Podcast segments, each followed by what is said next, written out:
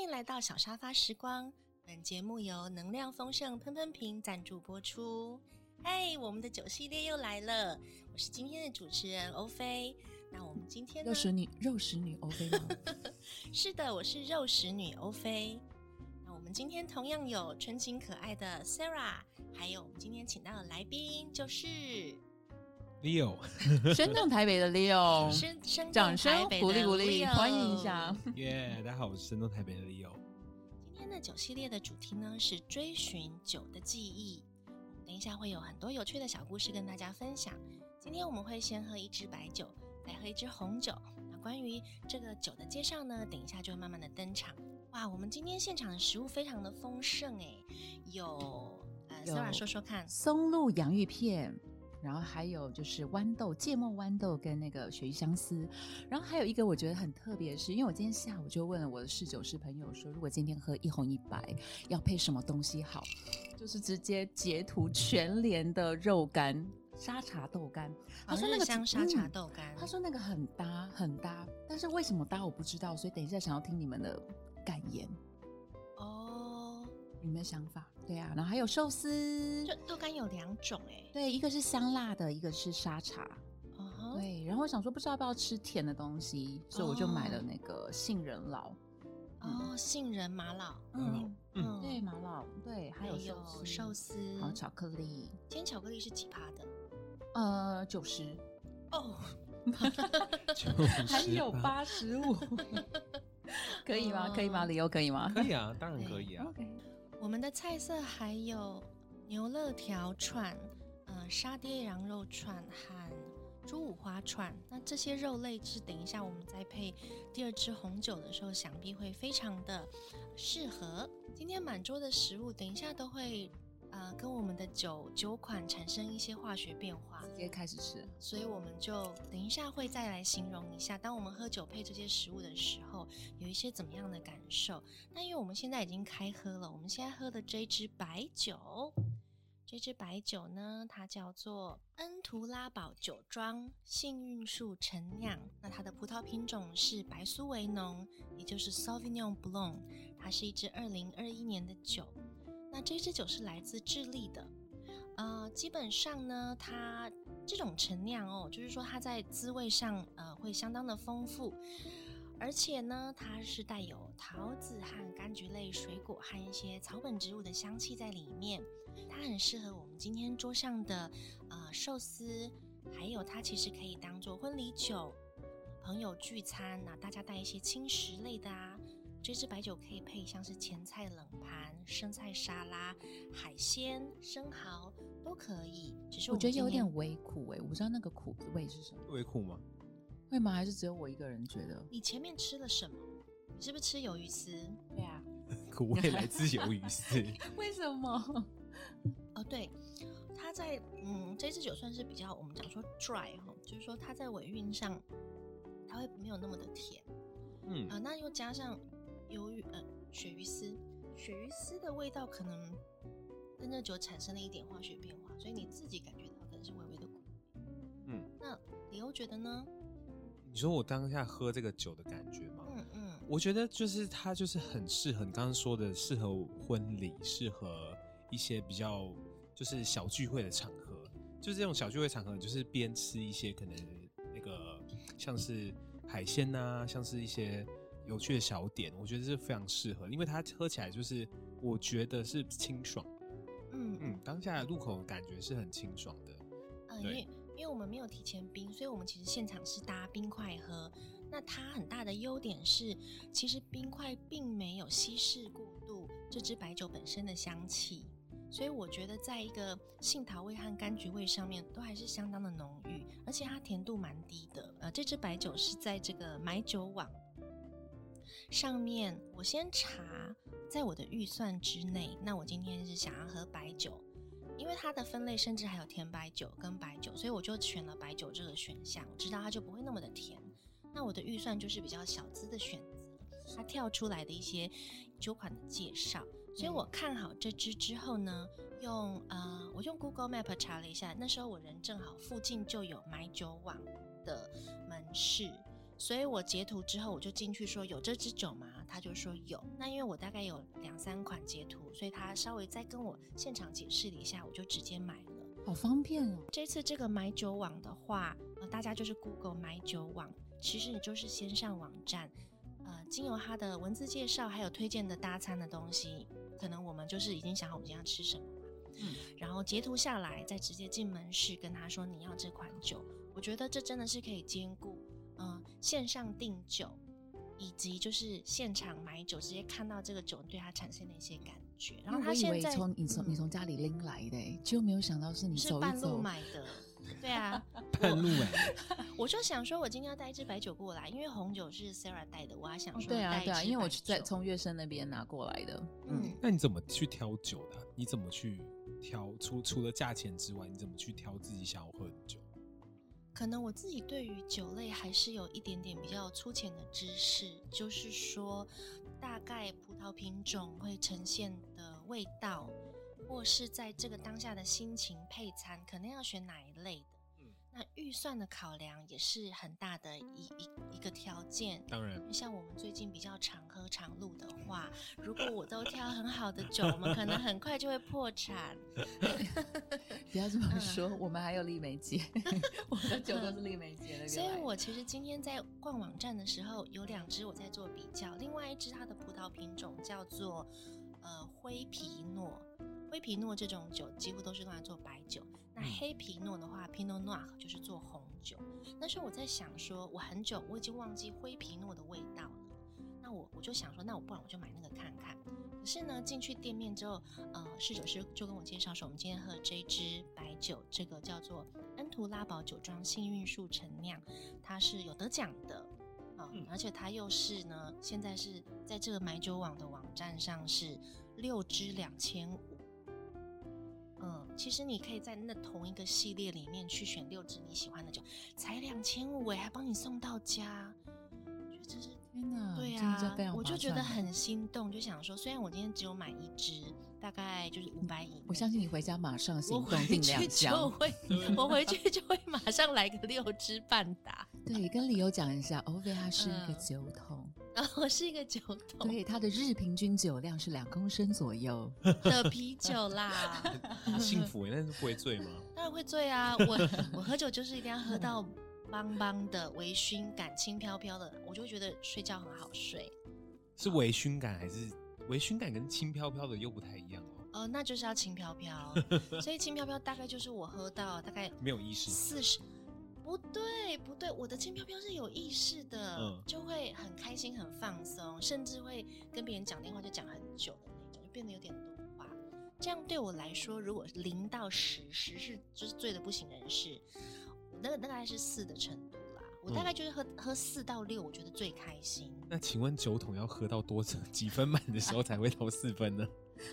诶、我觉得应该两公升起就是跳吧。两公升的啤酒 是，哦，或啤酒哦，对，两公升啤酒跟三分之二瓶的红白酒，我大概可以到达四或六的程度。哦，那理由 呢？你都喝什么酒？我都喝什么酒？其实，其实我之前，我我前阵子我大学毕业之前，我在日本待过一段时间，然后我很喜欢日本的喝酒文化，就是他们会有那种农民农民后代，就是喝到饱，就喝到饱文化。然后他们那种呃喝到饱的时候，就是你去喝喝酒的时候，不管是清酒啊、烧酒啊、红酒、白酒、那个沙瓦、啊，那些都是两个小时喝。然后呢，你会当下就觉得说，哦，这两个小时你喝满喝足了。可是日本人不是哦，他们喝完之后就觉得说，哎、那我们要再去二次会，你几改？就是、嗯 就是他们就是喝完一家的喝到饱之后，他们会再去另外一家的喝到饱。所以呢，就是喝酒呢，就是大概是三个小时起跳的事情。其实我们今天的主题是追寻酒的记忆。那我们来稍微回想一下，我们这三位哦，除了主持人跟呃 Sarah 跟我们来宾里哦，就是说我们去回想一下，在你的家庭的记忆里面，大概是什么时候开始接触这个酒精饮料的呢？大概又是怎么样的状况？来，请 Sarah 说说看。嗯，因为我爸是摄影师嘛，所以从小我们家就一天到晚都会很多酒坛。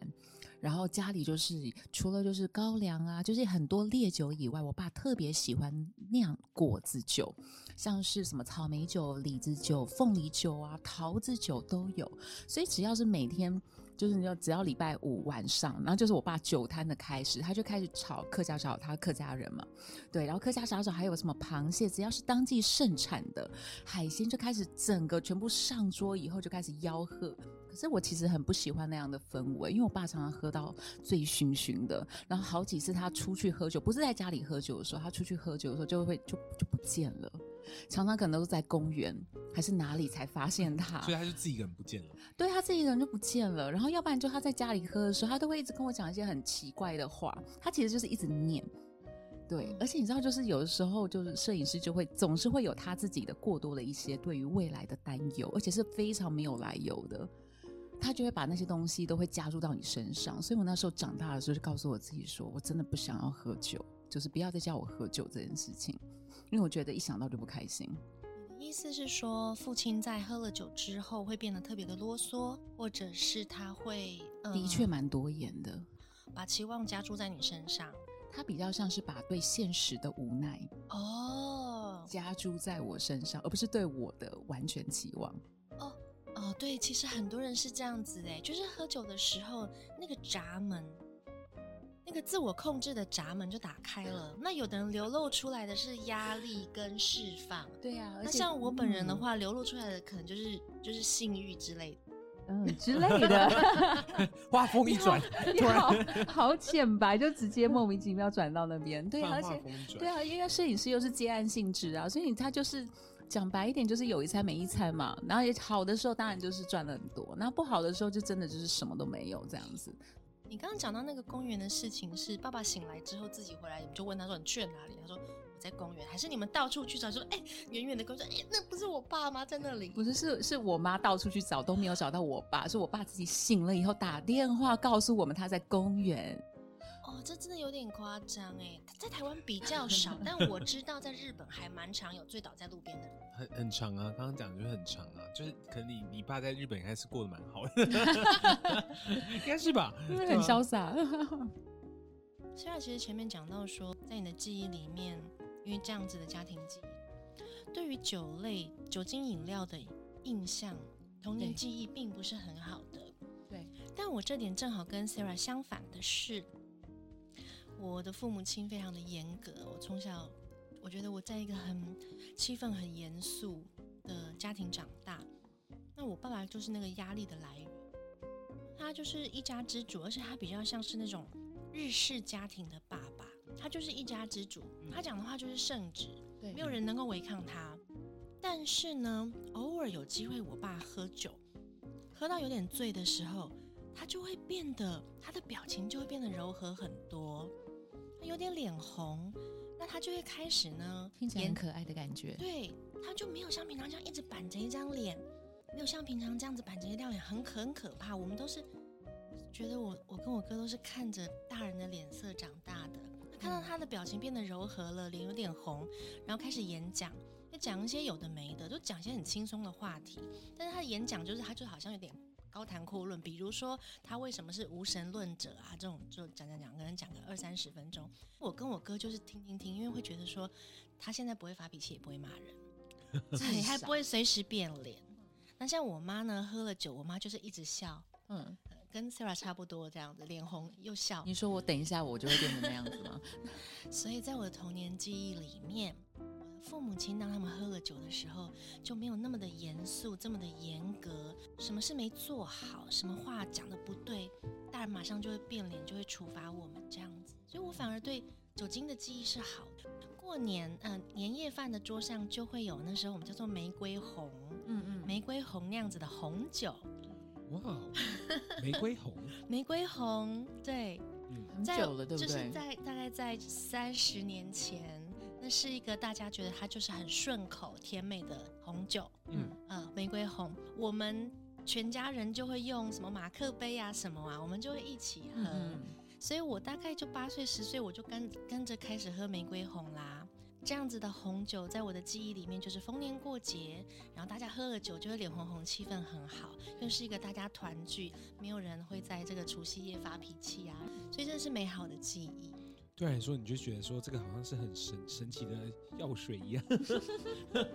就是爸妈喝了，就是都变成很温柔的人。哇哦对，因为我们家人并没有就是借酒浇愁这样的状况。嗯，那你都呢？我我家人也没有借酒消愁的状况，就是我妈基本上来说不太喝酒。我看到我爸喝酒也是都是都是他在应酬的状况。那其实我觉得我我喝醉跟我爸喝醉的概念跟跟跟状态是一样的，是我们都很清楚自己在做什么，只是可能就是呃社交的行为变得更开放了一点。哦，你喝醉了以后，社交行为怎么开放？哎、我喝醉以后社交行为比较开放。我那时候在日本的时候是，可是嗯最近的时候好像比较收敛一点。就是我后来发现，我醉意差不多四五分的时候，差不多是可能就是会突然变得话唠，就嗯话很多，就是可能就是可能跟他嘻嘻哈哈，就是就是可能英文变得很好，日文变得很好这样子。可是我只要醉到五分以上的时候，我就是处于那种哎、诶现在发生什么事情了呢？坐在旁边静看着朋友出糗，或者静看着朋友在在就是讲话这哎，样，四分到五分，你的差距这么大哦。真的很大、我是真的很大，就是我会就是感觉什么事情都放慢了下来，嗯，这样子。就一个人会躲在角落里面，静静看着大家在活动或对社交。对，然后可是就如果我知道说这是一个社交型的场合吧，嗯就是只是纯社交的，嗯可能就是它是一个呃，比如说 podcast 的聚会，然后酒精酒精型的聚会你，说像我们上次去的那一场吗？对，就是我可能就会喝的比较多一点，就是就是六七分的时候，我还是会处于一个很高亢的状态，啊，就是说，哎、我们来喝啊，什么什么什么之类，就是还是会很高亢的状态。可是，一坐下来到就是三四个人聊天的时候，我只要超过五分的时候，我就静看着一切的发生。就有啊，像我觉得你很安静啊，你那天就是不知道为什么好安静哦。我想理由从来没有那么安静哎，我跟我跟你好像就是两个陌生人的感觉。真的吗？陌生人？所以刘刚刚提到说，就是你呃小时候就是家里都有在喝，那你自己大概你自己去接触这个酒精饮料，呃，真正有去喝或喝到醉，大概是什么时候开始的呢？我那种高中吧？哎怎么高怎么那么高中早？对啊，高中大未学成年吧可以喝酒吗？在家里没有关系吧？在家里对我觉得高中就是会有一种叛逆的性格啊，就觉得说，哎，现在就是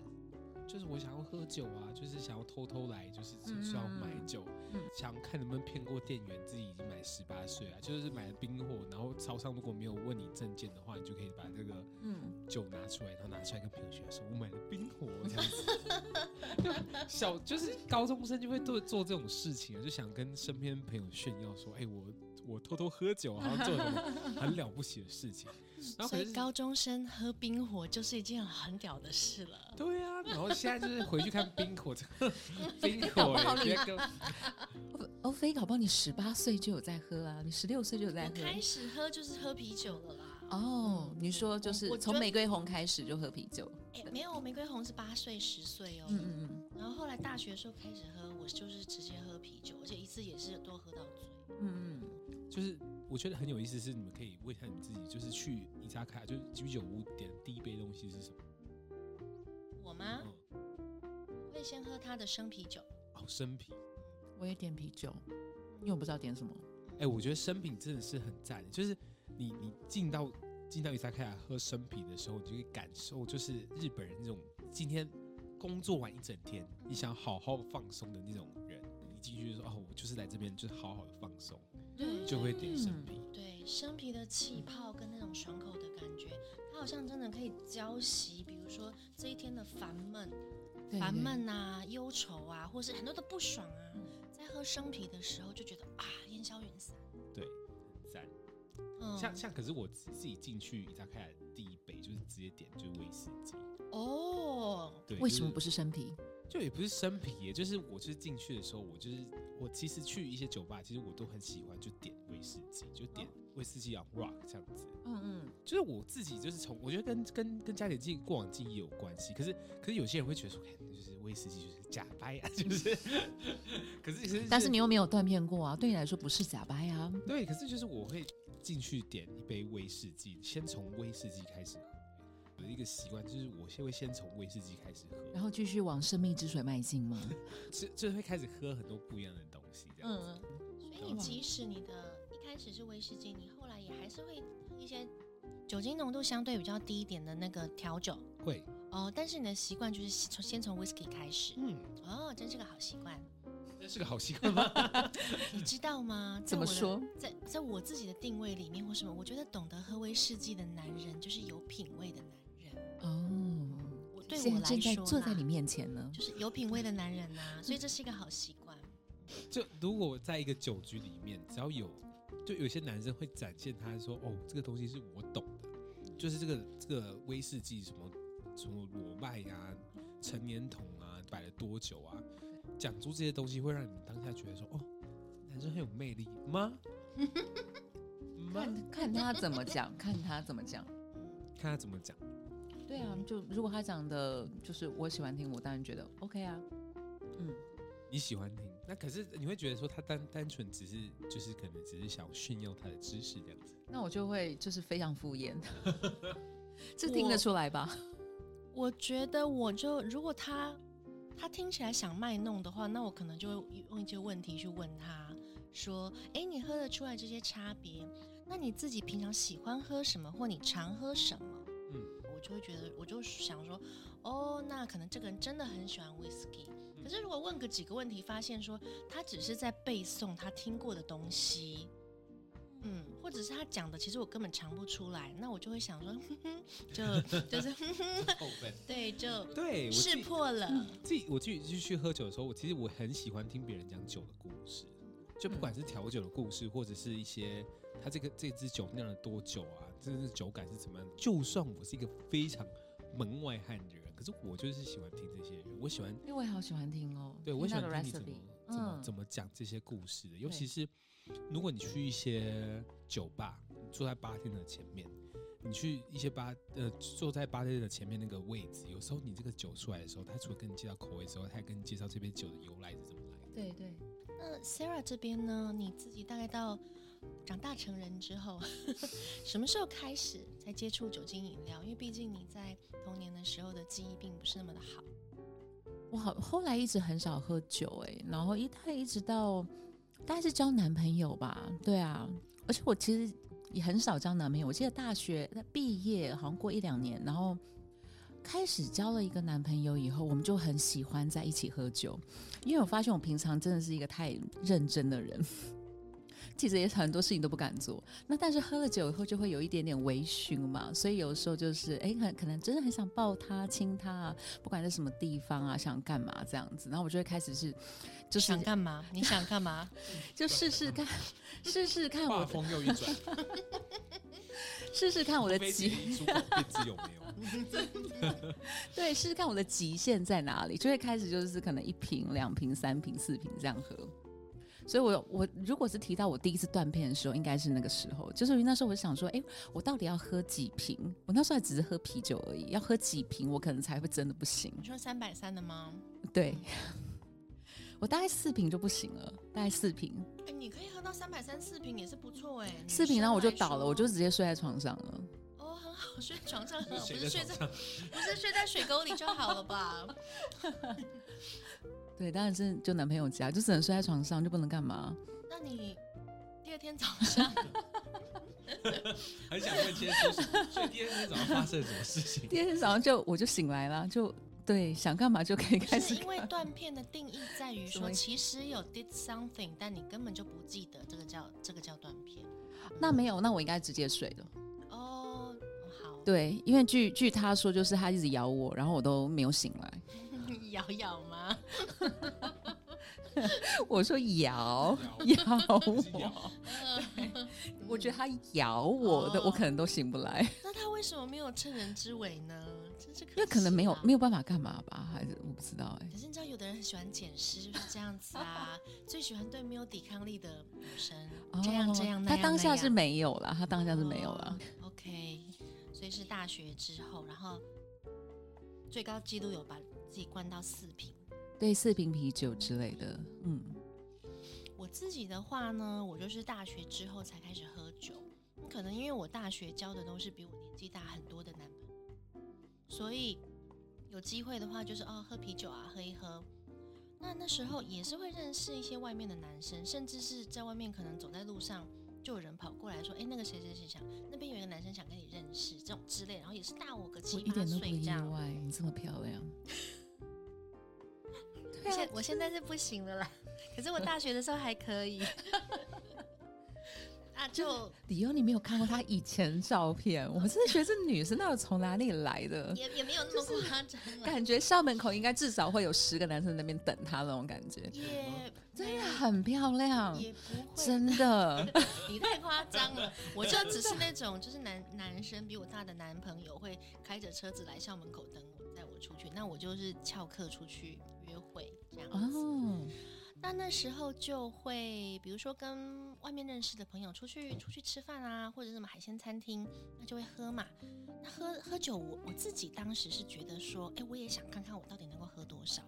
我就发现说，哎、其实我体质还蛮能喝的耶，我喝了我也不会马上醉，而且喝酒喝喝喝，嗯，我我也不会脸红，完全不会。嗯，所以那时候做的比较不好的示范就是，哎、喝完之后就骑机车回家嘛。对，嗯然后脸就很白啊，因为就越喝越苍白。然后进家门的时候，爸妈爸妈我就说啊，我回来喽，然后我就直接去睡觉了。嗯，结果第二天去上学宿醉啊，因为可能还是喝的蛮多的。就第二天去上课的时候，我就跟同学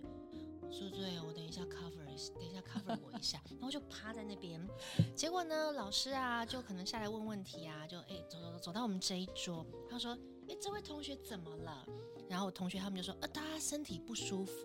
老师说啊，身体不舒服，还这么认真哦，还来上课哦，这样。然后我就抬起头来说：“对啊，老师，因为我不想错过你的课。”老师就说：“啊，没有关系啦，你不舒服就继续趴着哦，这样。”然后同学都一直笑，一直笑，一直笑，这样。上来是教材教法，嗯我就是，对我就是一个喝到宿醉， 嗯 至少我没有翘课，那我还是有去，只是我就趴在那边。哦就这样，所以我大学的时候就喝酒，但是我还是一个会不会翘课的好学生，我不会因为喝了酒宿醉就翘课，我只会因为要出去跟男朋友约会而翘课。嗯，没有哎我那时候念的是师院，我同学们都很乖，大家夜唱是不喝酒的。哦，我夜唱也没有喝酒，我不是念实院， 你念教会学校不是 吗？ 我是念教师，没就就是假假装是一个乖女孩，但是包包里面都放着短裙、高跟鞋跟化妆品，哦，嗯，然后就是去化了妆啊，换了裙这子在就福出去大真约的很会。容易是这样，没错。哦，真的吗？对啊，对啊，哦，那我我当是在那种乡但下，尤其外语学院就是一个争乡下奇斗艳的地方啊，小地方，哦真的哦，真的是争奇斗艳啊。我们师院男大家生都女非生常的都一朴样实，像我这种就是会化了妆去上课的，很稀有，因为嗯大家都不化妆，而且非常的朴实。嗯，嗯，那你就是那么一我枝就独是秀。他 们就说我是孔雀啊，他们是谁？你 同学吗？我同学说我是孔 雀，这是这是应该是包吧？这应该是赞美。听起来是吧？听起来是哎、我也没有讨厌这种说法你，真是孔雀你很开心吗？好多颜色哦你。 对，觉得比较靓丽，比嗯较不一样。哇哦，那所以那时候你男，嗯那时候男朋友带你出去喝酒，他喝什么样的酒？他怎么带你去喝酒应？该也是有喝过红白酒诶，我其实有点忘了。但是我大学的时候的确就是喝啤酒喝比较多，那啤酒就是所谓的商业啤酒啦。那时候没有接触过精酿，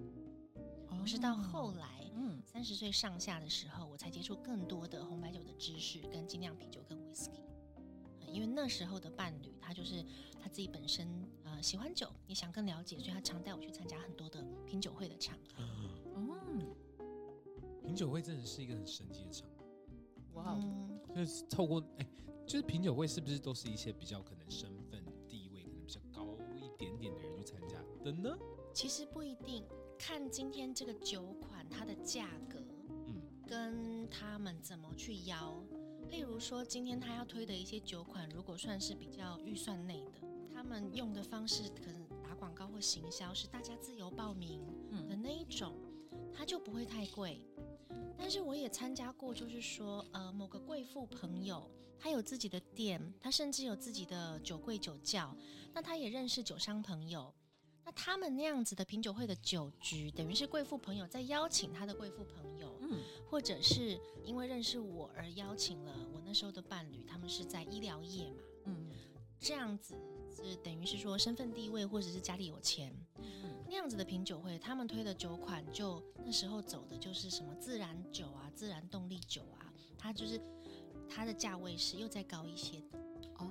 所以其实看他们的目标，想要推的酒款跟他们可能锁定的 TA 族群，所以你去参加那种酒会的时候，可能就是你可以比较认识一些就是可能不一样身份的人。也是会认识啊，但对我来说也没有太大的意义，因为那时对我那时候对我来说，我不需要去借由认识别人得到什么资源，然后去变成自己想要的人。嗯嗯，我我觉得我可能从来都不是这种路线的吧，哦但也许、也许有些人他可能会透过像是搭头等舱去认识有钱人，哦，打头品酒会哦然后在那样子的场合里面去得到人脉。哦哦，因为我没去过耶，所以真的长知识。